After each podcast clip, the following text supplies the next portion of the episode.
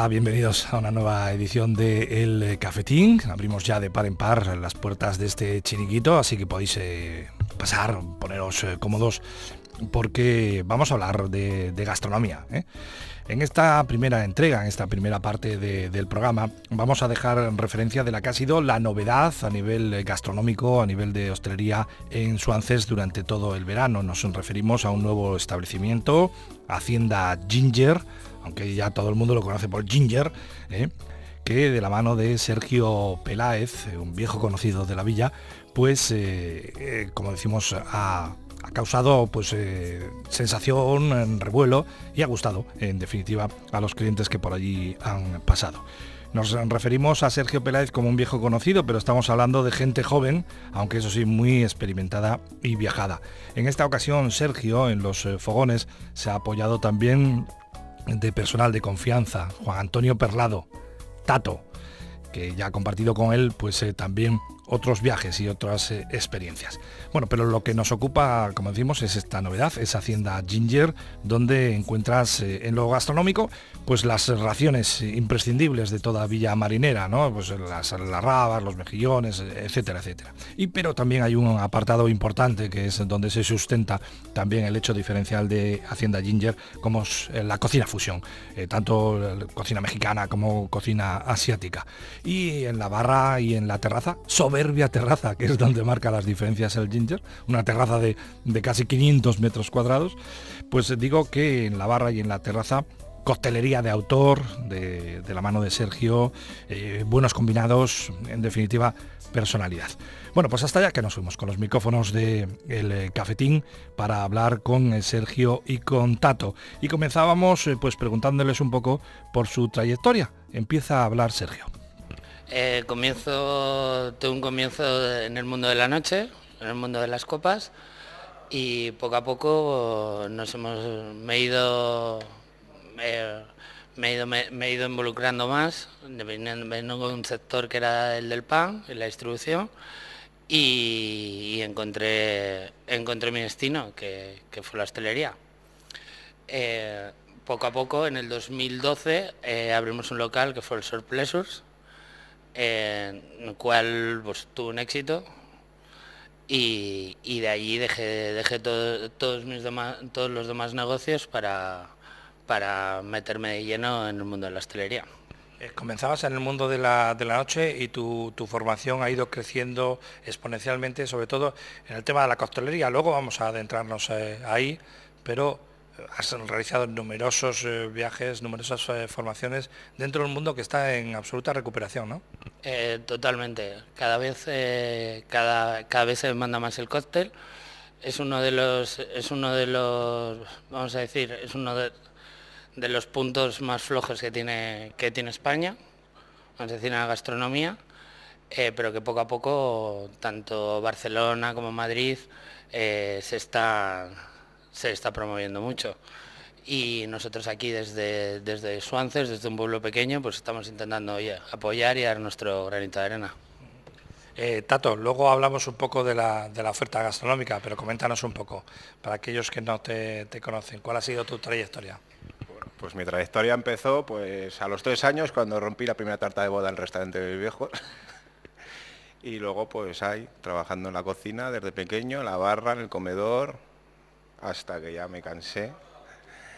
Y empecé a trabajar también en el mundo de las copas, aquí en Suances, con el otro socio de Sergio, en el que continuo. Y luego monté aquí un bar, cerré, empecé a trabajar con Sergio con el SOR. Al otro SOR también y aquí otra vez con ellos.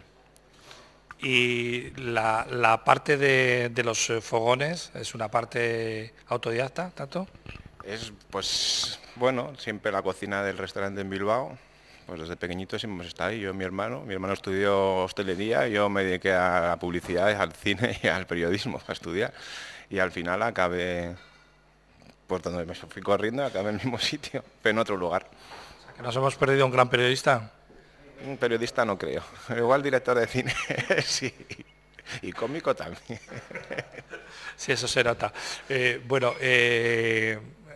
después de pasar por varias cocinas y, como dices, desde el principio estar ligado a negocios familiares, me imagino tanto que cuando se abre un nuevo establecimiento, un nuevo restaurante, habrá varios folios en blanco, un poco de bolígrafo y decir, bueno, ¿qué es lo que queremos plantear a nuestra clientela? ¿Cómo ha sido ese proceso aquí en el Ginger? Pues hombre, la verdad, cuando te dice Sergio, vamos a hacer tal y cual, pues te preocupas. Lo bueno que tiene Sergio es que hay luego de la cocina, le suele gustar también bastante y es el innovador, es él. Ahí me dice, haz esto, y yo lo voy sacando, lo hago y al final resulta bien, por suerte o no, lo que sea, pero Sergio es la cabecita pensante aquí, quieras o no. Yo le sigo la estela y alguna vez le sorprendo. La verdad es que echando un vistazo a lo que es vuestra carta, no es una carta muy extensa, pero encontramos yo creo que dos divisiones muy, muy fáciles de encontrar. Por una parte los clásicos de una cocina marinera, de una cocina como la de Suances, y por otra parte esa cocina fusión. Esto es así, ¿no? Sí, la verdad, porque aquí hay siempre las raciones. En un pueblo así como Suances, pues las de siempre hay que tenerlas, porque la gente al final en verano... Vaya, pero en invierno la gente le gusta salir a las rabas y a las croquetas y hay que tenerlas y hay que tenerlas bien. Y luego pues siempre hay que hacer algo distinto a los demás.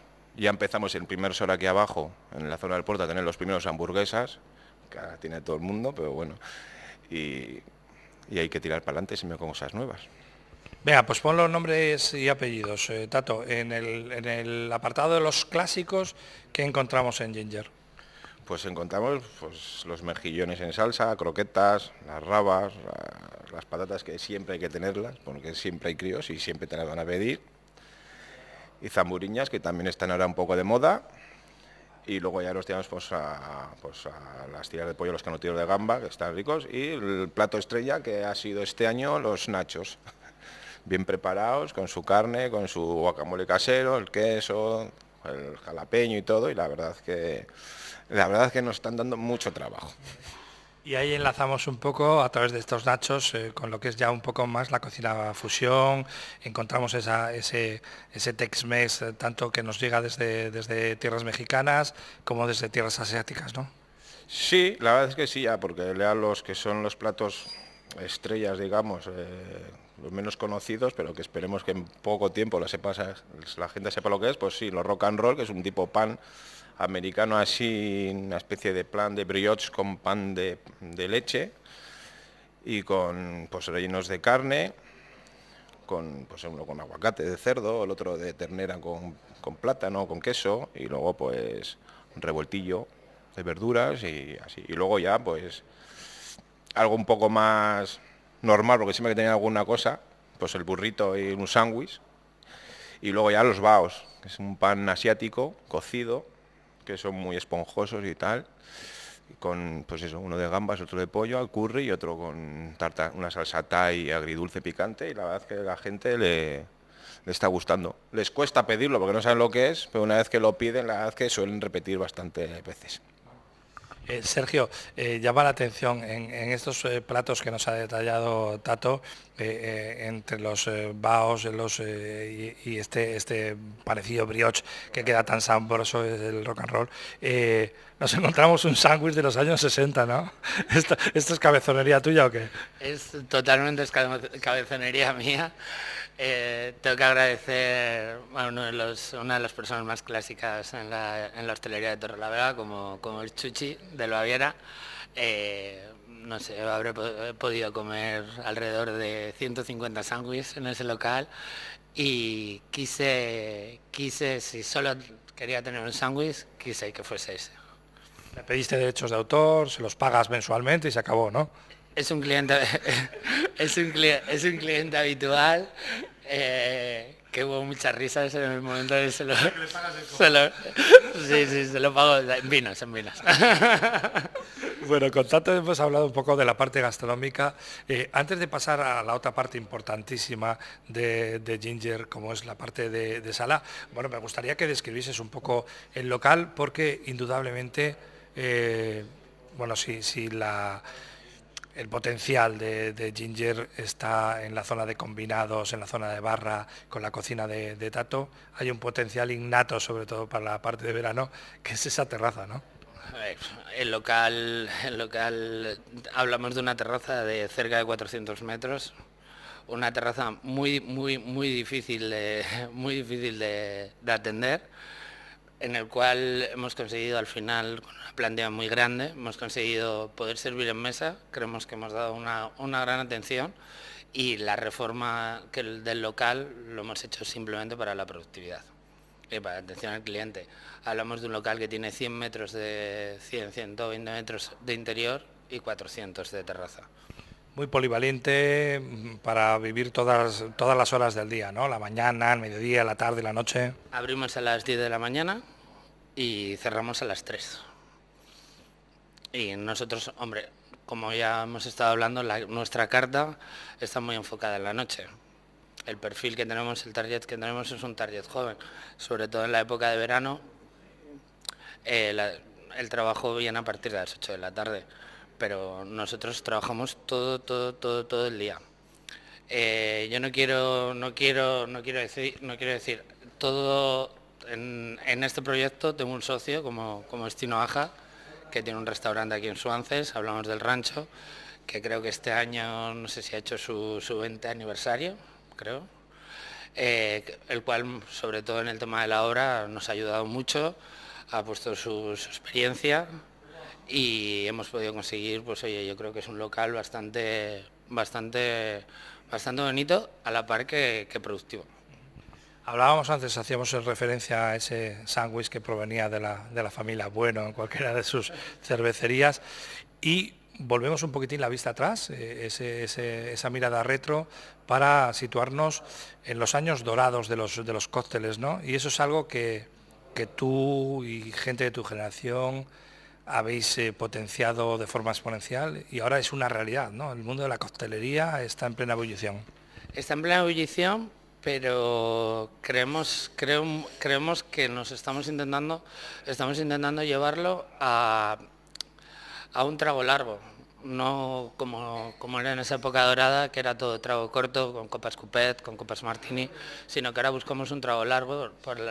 La gente está habituada a la copa, a un trago de copa, y ahora mismo lo que estamos intentando llevar es todos los cócteles de autor, mi trabajo o mi carta de autor. Sobre todo lo que hemos hecho, hemos cogido cócteles olvidados, cócteles clásicos olvidados, y les llevamos un poco a lo que es ahora mismo la realidad. Muy vestido y con un trago largo, sobre todo. Sergio, para llegar hasta aquí, viajar mucho y ver muchas cosas, ¿no? Viajar muchísimo, formar. Yo siempre lo digo, esto es evaluación continua. No puedes perder un año, no puedes dejar de viajar, no puedes dejar de formarte. Todos los años llegan marcas nuevas, llegan evoluciones nuevas y llegan formatos nuevos. Ahora mismo estamos trabajando mucho con el tema de los fermentados. Cada año llega una evolución y nosotros tenemos que estar al día de ello. Y luego yo creo que lo más importante es ver cosas para aprender. Los cocineros son muy quisquillosos a la hora de la puesta en escena y se preocupan de tener una buena vajilla. Tú veo que la cristalería te la has currado. En este caso el quisquilloso soy yo, hay que decirlo. Yo a Tato le vuelvo un poco loco en la puesta de escena. Pero en la parte que a ti te toca, en la cristalería, también has sido muy cuidadoso, ¿no? Sobre todo, lo que hablamos. Tengo la suerte de tener muchas marcas que me apoyan, muchas marcas que llevo detrás, que llevo a las espaldas. Tanto bueno como el grupo Acardí, o como el grupo Diageo o Sweps, que llevo muchos años ya trabajando para ellos, los cuales, oye, siempre he tenido un apoyo, siempre he tenido una facilidad para encontrar toda la vajilla, y una facilidad sobre todo para buscar esa realidad que queremos dar, que es el trago largo en la coctelería, para llevarlo a este punto, yo creo que al punto de que de que poder trabajar coctelería no es lo que ponga el nombre en la fachada. En la carta del Ginger, pero en el día a día encontramos lógicamente algunos de los cócteles, algunos de los combinados más clásicos, pero encontramos una extensísima carta de autor. ¿Cuál es el proceso de creación, Sergio, que sigues a la hora de configurar un cóctel? ¿De qué partes? ¿Qué es lo que buscas? Como dije antes, lo que me gusta es buscar sobre cócteles olvidados, cócteles antiguos olvidados, y transformarles, darles mi forma, buscar una evolución de ese cóctel y hacer, vamos a decir, una pequeña variante para crear. Pero siempre me gusta partir de cócteles clásicos, olvidados además. Bueno, y vamos a acabar la charla por donde teníamos que haber empezado. Es ¿por qué Ginger? Ginger ahora mismo es es Hacienda Ginger, realmente el cóctel Hacienda es porque realmente, pues oye, estamos dentro es una terraza muy grande de 400 metros dentro de varias edificaciones, que lo que corresponde es Hacienda. Y Ginger porque es además de que es mi producto fetiche, ahora mismo es un producto que está muy de moda, tanto con el ginger ale, con el ginger beer, y nosotros en todos estos tragos largos que te hablaba antes, es el ingrediente principal. Bueno, pues dejamos una puerta abierta para volver a Ginger y encontrarnos con Sergio y Tato. Y como el local es un espacio vivo, pues en invierno seguro que evolucionará hacia otros territorios. Sergio, Tato, que ha sido un placer, suerte y éxito. Muchas gracias. Pues muchas gracias.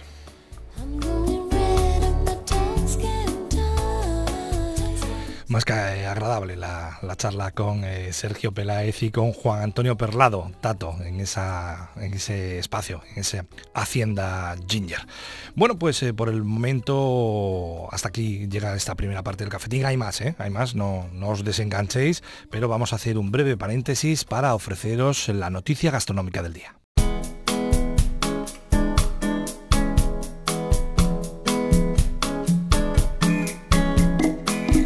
Bueno, pues nada, seguimos en el cafetín y en esta segunda parte nos vamos a ir hasta Santander y más concretamente hasta el Hotel Bahía, un hotel con un emplazamiento privilegiado frente a la bahía de Santander, justo al lado del actual Centro Botín. El motivo de esta visita es que, bueno, sobre los hoteles muchas veces pesa esa carga de que en los hoteles se come mal, ¿no? Bueno, pues afortunadamente en nuestra región tenemos unas cuantas excepciones y una de ellas es el Hotel Bahía, así que hasta allá que nos fuimos con los micrófonos del cafetín para hablar con David Torre, el maître del hotel, y con Miguel Martínez, el jefe de cocina. En principio, le preguntábamos a David, al maître, por su trayectoria profesional.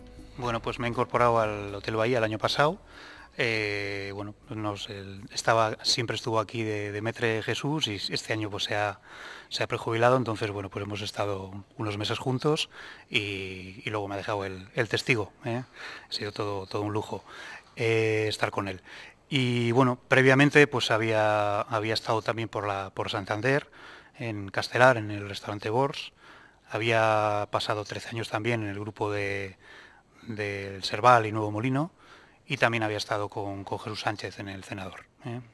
Básicamente ha sido mis últimos años, aunque bueno, previamente también tenía una larga experiencia, ¿no? Sí, porque tu formación además tiene mucho que ver con el mundo de los hoteles, ¿no? Sí, bueno, yo empecé turismo, estuve trabajando en varios hoteles aquí en Santander, luego me fui fuera y bueno, pues mi afición a la gastronomía y a la necesidad también de incorporar esos conocimientos al hotel, pues me hizo cambiar un poquito de zona de trabajo, pero bueno, sigo vinculado al hotel, que es lo que me gusta. Se habla de jefe de sala, en tu caso y en el caso concreto del Hotel Bahía, es jefe de salas, ¿no? Porque son múltiples los espacios que ofrece el Hotel Bahía a nivel gastronómico, hablamos de una zona de cafetería, hablamos de una zona de restaurante, hablamos de una magnífica terraza, ¿no? Sí, al final, aquí se conjugan pues eso, lo que es el restaurante habitual, de día a día, de carta, con la cafetería, que también hay mucha gente que por el formato le gusta más informal comer ahí o disfrutar de la cafetería, la terraza, fuera a pie de calle. Una terraza en la primera planta también que utilizamos para eventos y luego 12 salas, que 12 salas, pues desde una sala para 10, 12 personas hasta para 300, 400, los que hagan falta, ¿no? Entonces combinar todo eso, pues la verdad es que es bonito, ¿no? Es interesante para para el que le gusta la gastronomía, lógicamente. Me imagino que tiene que haber hasta un cierto componente psicológico, ¿no? Porque cada cliente a la hora de entrar por las puertas del Hotel Bahía tiene una necesidad, ¿no? Y hay que saber captarla, ¿no? Hay gente que va directamente, bueno, pues nada, hacer una consumición rápida, otro un sándwich, hay clientela de menú del día, hay los clientes propios del hotel, ¿no? Sí, normalmente eso siempre lo haces lo hacía yo por lo menos en el restaurante, ¿no? Ver un poquito identificar un poquito la idea con la que venía el cliente al restaurante, y aquí pues simplemente es hacerlo en todas las salas, ¿no? Hay, sobre todo, diferenciar pues el cliente que viene de trabajo, que tiene una necesidad rápida de comer y continuar, y el que viene a disfrutar de Santander, pues que es el que hay que ayudar un poquito, o bien porque lo desconoce o simplemente porque te lo pide, ¿no? Antes, y mientras tomábamos un café, me comentaste, David, una anécdota muy simpática. Cuando llegas al Hotel Bahía y entras en una de las salas, ves algunos servicios incompletos y, claro, tú, de formación profesional, bueno, aquí pasa algo, ¿no? Es raro que en un hotel de esta categoría pase esto, y aquí apelamos un poco al componente eminentemente familiar que tiene también un hotel como sí, este, ¿no? La verdad es que pues llegas con ganas de hacerlo bien, de fijarte en todos los detalles, y llegas al comedor y dices, en esa mesa faltan dos copas, en la otra falta un vaso, ahí sobra una silla, ahí falta esa servilleta porque está puesta así, y luego lo corriges todo, y cuando llegan los clientes te damos cuenta que lo vuelven a cambiar, ¿no? Y que si no tenía copa es porque esa señora no toma vino, si no tenía una silla es porque le gusta para dejar el bolso, en fin, un montón de cosas de la gente habitual que viene, y que es un lujo, ¿no? Poder repetir con el mismo cliente, ¿no? Que es mucho más gratificante que, bueno, que recibir clientes que luego no vas a volver a ver, ¿no? Porque al final siempre te obliga a dar un poquito más y a ver con qué puedo sorprenderle hoy, ¿no? A esta persona que viene todos los días. Eso es lo difícil y lo bonito. Santander, que tiene además los dos lados de la balanza, que permite a un hotel como el Hotel Bahía tener ese componente familiar, pero Santander es una ciudad abierta al mundo, ¿no? A través del ferry, a través del aeropuerto. Este componente de turismo internacional, me imagino que en el Bahía lo notáis también, ¿no? Sí, sí que se nota. Además, este año, bueno, se han incorporado dos ferries más con Irlanda, que al final son 6 a la semana. Hay más vuelos con Europa también a través de Ryanair. Y luego también el Centro Botín sí que se nota que hay más extranjeros, ¿no? Quizá en Santander. La oferta además es buena, tanto sobre todo en temporada baja es muy competitiva. Y la verdad es que los extranjeros yo creo que se van a ir incrementando sucesivamente. ¿Y eso, David, en el servicio sala se nota también? Bueno, me imagino, en principio, en la formación de camareros y de personal, indudablemente tiene que ser así a nivel de idiomas, pero, por ejemplo, a gustos a la hora de tomar un aperitivo, buscan también nuestra cocina tradicional. Busca mucho la cocina nuestra, la cocina española les encanta, ¿no? Y sobre todo sí que te tienes que ir adaptando. Por ejemplo, este año hemos tenido que bueno, hemos pensado en abrir antes, y de hecho adelantamos el horario de cenas, un poco pensando en todos los extranjeros que tenemos ahí pues nerviosos, ya con hambre, porque ya ha pasado su hora, ¿no? Entonces, bueno, pues nos hemos adaptado a ellos y el resultado ha sido muy positivo, ¿no? Porque lo agradecen y bueno, también tienes más tiempo para atenderles hasta que llega el cliente de aquí de casa, ¿no? Que siempre viene más tarde, ¿no? Lógicamente. Un hotel como el vuestro tiene además que atender a numerosos eventos, ¿no? De carácter social, cultural, deportivo, familiar. Y en este sentido, los eventos, ahora parece que hay una moda como el típico evento de finca. Bueno, vosotros tenéis la mejor finca del mundo, que es la Bahía de Santander, y yo creo que también un escenario idóneo para este tipo de acontecimientos, ¿no? Sí, bueno, al final son 12 salones, hay una terraza en la primera planta, entonces, bueno, pues al final se adapta un poquito a la necesidad de lo que quiere cada uno, ¿no? Sí que las fincas se han puesto muy de moda, pero bueno, también tienen sus hándicaps, ¿no? Y lógicamente la gente empieza a valorarlo y se da cuenta, pues, que bueno, pues que el estar en el centro de Santander, el disponer de un plan B, pues, se hace, pues, sobre todo por el mal tiempo, que a veces es quizá el otro hándicap que tenemos, ¿no? En Santander, que nunca puedes tener el tiempo asegurado, pues es una ventaja, ¿no? En el hotel. Bueno, vamos a pasar a hablar de la cocina, pero sí me gustaría hacer una referencia. Es un mito esto de que la sala de la cocina hay tensión, ¿no? ¿O qué? Cuando un servicio está movido, cuando pasas de un número que te sobrepasa, siempre hay tensión, pero hay tensión entre todo el mundo. Es que si no hay tensión no sale el servicio, ¿vale?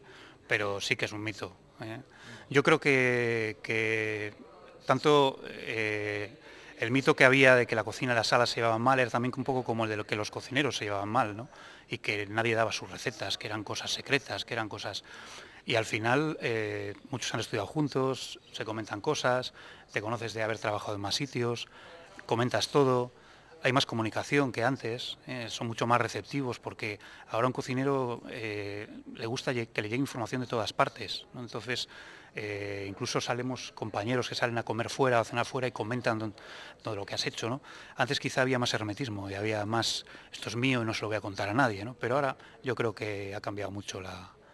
Y bueno, por nuestra parte, yo siempre he mantenido buena relación con las cocinas y las cocinas conmigo. No hay, yo creo que no es tanto como antes, ¿eh? Era una pequeña broma para bajar un poco a la sala de máquinas, a los fogones, donde ejerce Miguel y su equipo. Miguel, buenas tardes. Buenas tardes.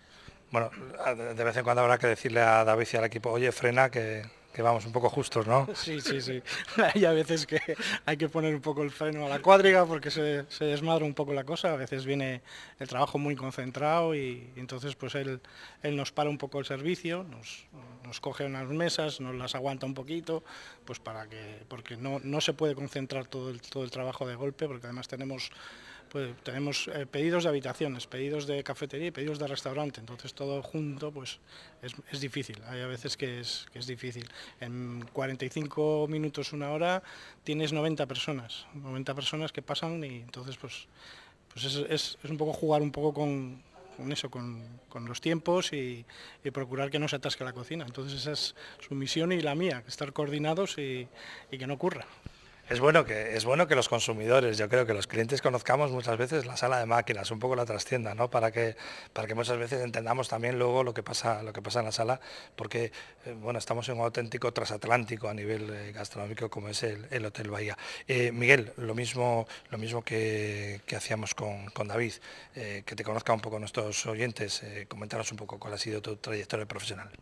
Pues yo estuve estudiando en Santa Marta lo que era el ciclo primero, que solo había los 2 años, y después terminé mis estudios en Laredo, el segundo ciclo lo hice en Laredo, y después ya pasé a trabajar, primero en Laredo estuve 2 años, en restaurantes de allí, de la comarca Laredo, luego ya me vine a Santander, estuve en el Molino Puente Arce, también 2 o 3 años, luego inauguramos el Cenador Ramos de la mano de Jesús Sánchez, estuve con él también 3 años, y ya después, en el año 95, inauguramos el Oyuela, me vine a trabajar con el grupo Sardinero y desde el año 95 hemos pasado por los 3 hoteles. Primero el Hotel Oyuela, luego el Hotel Sardinero y ahora llevamos aquí en el Bahía desde la obra que se hizo pues hace 3 años y desde hace 3 años ejerzo aquí de jefe de cocina, estoy un poco aquí...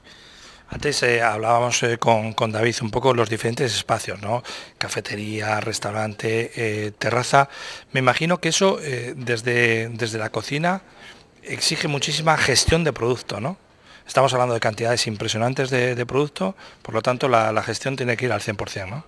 Tienes que gestionar y tienes que aprovechar muchas sinergias porque tienes que pensar que una elaboración la puedes aprovechar para 2 o 3 cosas porque te vale para un menú, tienes que saber gestionar mucho lo que es el escandallo de los productos para luego saber un poquitín, pues eso, calcular precios de coste, calcular pedidos, que no te sobre, saber ejecutar esos pedidos y luego redistribuirlos entre las diferentes cocinas, porque tenemos 3 cocinas y bueno, básicamente eso es lo que tenemos que gestionar. Mucho también es mucho de previsión, mucha previsión y luego que cada partida pues tenga su género, que tenga su... Todo tiene que ir en función de primero de una hoja de pedido de eventos, más luego lo que tengas el trabajo diario. En un momento dado pues podemos tener semanas de 10 o 15 eventos en el hotel, entonces tienes que saber administrar todos los días, gestionar también los descansos del personal, que es muy importante, y luego pues se acumula todo en 4 días, ejecutas todo lo que tienes preparado durante los primeros días de la semana. Afortunadamente, y gracias a profesionales como tú y gracias a empresas como la del Hotel Bahía, poco a poco ya hemos ido tirando esos muros de lo que comentábamos antes, ¿no? Que los hoteles se comían mal, ¿no? De hecho, ahora es donde, yo creo que es donde mejor se come. Hemos pasado de tener muy mala fama a tener pues una calidad ratio comensal superior en los hoteles a un restaurante que pueda tener 3 cocineros. En los hoteles las brigadas son más grandes porque tienes que cubrir más gente, entonces tenemos una calidad ahora mismo muy, muy, muy buena. O sea, en los hoteles en Santander ahora mismo se está haciendo muy buena cocina. Además por cantidad de producto y por consumo, producto muy fresco, ¿no? Evidentemente, porque es que no rotas muchísimo, ¿sabes? Tienes una previsión diariamente de menús de sobre 100 comensales diarios, que esos anda rondando los 100 comensales diarios, entonces vas comprando y vendiendo, no tienes una rotación muy grande, o sea que más fresco imposible, o sea, el producto es excepcional. Y en tu cabeza, Miguel, hasta desde el diseño de un sándwich hasta el plato más sofisticado, ¿no? Porque insistimos una vez más, cada uno de los espacios y las necesidades que tiene el cliente del Hotel Bahía, ¿no? Tienes que dar abanico a muchos tipos de comida, desde algo en plan bistro, en plan rápido, una ración, un sándwich, una ensalada rápida, a algo más elaborado, a un menú de degustación, un menú especial. Un menú de primer plato, alguien que quiera solo un plato de cuchara, alguien que quiera solo un segundo plato, tienes que enfocarte en un abanico muy grande de diferentes tipos de interés, de la gente que venga al hotel, pues lo que comentaba David antes, es que puede venir una persona que en 15 minutos coge un avión y se quiere marchar, y ese le tienes que dar pues eso, algo informal, a alguien que ya tiene su tiempo, que llega al hotel, que quiere estar tranquilo. Es un poco en función te adaptas un poco en función a lo que el cliente te dice. Vamos a aprovecharnos de que está con nosotros el jefe de cocina del Hotel Bahía, en los micrófonos del Cafetín, para comentar un poco. Aquella persona, bueno, los clientes del hotel lo saben, pero aquella persona que entre por las puertas del restaurante del Bahía, ¿qué opciones gastronómicas tiene a nivel de menús, de carta? En función de lo que quieran, pues tienes un menú ejecutivo, un menú diario, que está en 19, el menú de 20 euros, que se compone de 4 primeros, 4 segundos platos y 6 postres a elegir. Y luego tenemos un menú especial, que ese menú tiene 6 elaboraciones, 6 platos, es un poco menú degustación. Y luego ya tenemos lo que son platos combinados en cafetería y raciones. Tenemos una carta de raciones y luego pues también una carta de sándwiches. Miguel, para que la gente se haga una idea, por ejemplo, hoy cuando estamos manteniendo esta conversación, en el menú del día del Hotel Bahía, ¿qué teníamos? Pues hoy teníamos una ensalada César con pollo crujiente, un arroz con setas y morcilla y alioli, un tartar de salmón y guacamole y una crema de calabaza con un toque de jengibre. Eso teníamos de primero, y de segundo teníamos un entrecot de pez espada emparrillado con ajetes y tomates semisecos, un rapito fresco a la marinera, unos escalopines al ajo cabañil y una hamburguesa con queso ahumado y bacon. Una hamburguesa de ternera con queso ahumado y bacon. Y el menú se cambia todos los días. Y hay 7 menús diferentes durante toda la semana. ¿Y de tu recetario actual, del Hotel Bahía, del apartado de carta, Miguel, qué les dirías a nuestros oyentes que tienen que probar sí o sí? Pues principalmente los pescados, que es lo que más nos demanda la gente, la lubina emparrillada sobre guiso de calamares, el bacalao, los santiaguiños al brandy con salsa marinera. Hemos tenido un bonito excepcional y un atún excepcional este verano y ha tenido mucha aceptación el bonito, y la merluza, pues que al horno con panaderas y guiozas, es un poco con un toque oriental, es un poquitín un plato con un toque oriental, y luego pues tenemos los arroces, nuestros arroces que tienen muy buena aceptación también, que se componen de un arroz de tipo señorito, un meloso de almejas, arroz meloso de almejas, zamburiñas y mejillones, un arroz cremoso de verduras y queso, un risotto de pollo corral con champiñones y boletus, y luego tenemos un plato de cuchara que también le cambiamos diariamente. No podía ser de otra manera el Hotel Bahía lo lleva en el apellido, el paisaje y la finca que hacíamos referencia antes con David es el mar Cantábrico, esta fantástica bahía de Santander, y está impregnado de la cocina marinera. David y Miguel, Miguel y David, desde la sala y desde la cocina del Hotel Bahía, que ha sido un placer estar con vosotros y con vuestro equipo.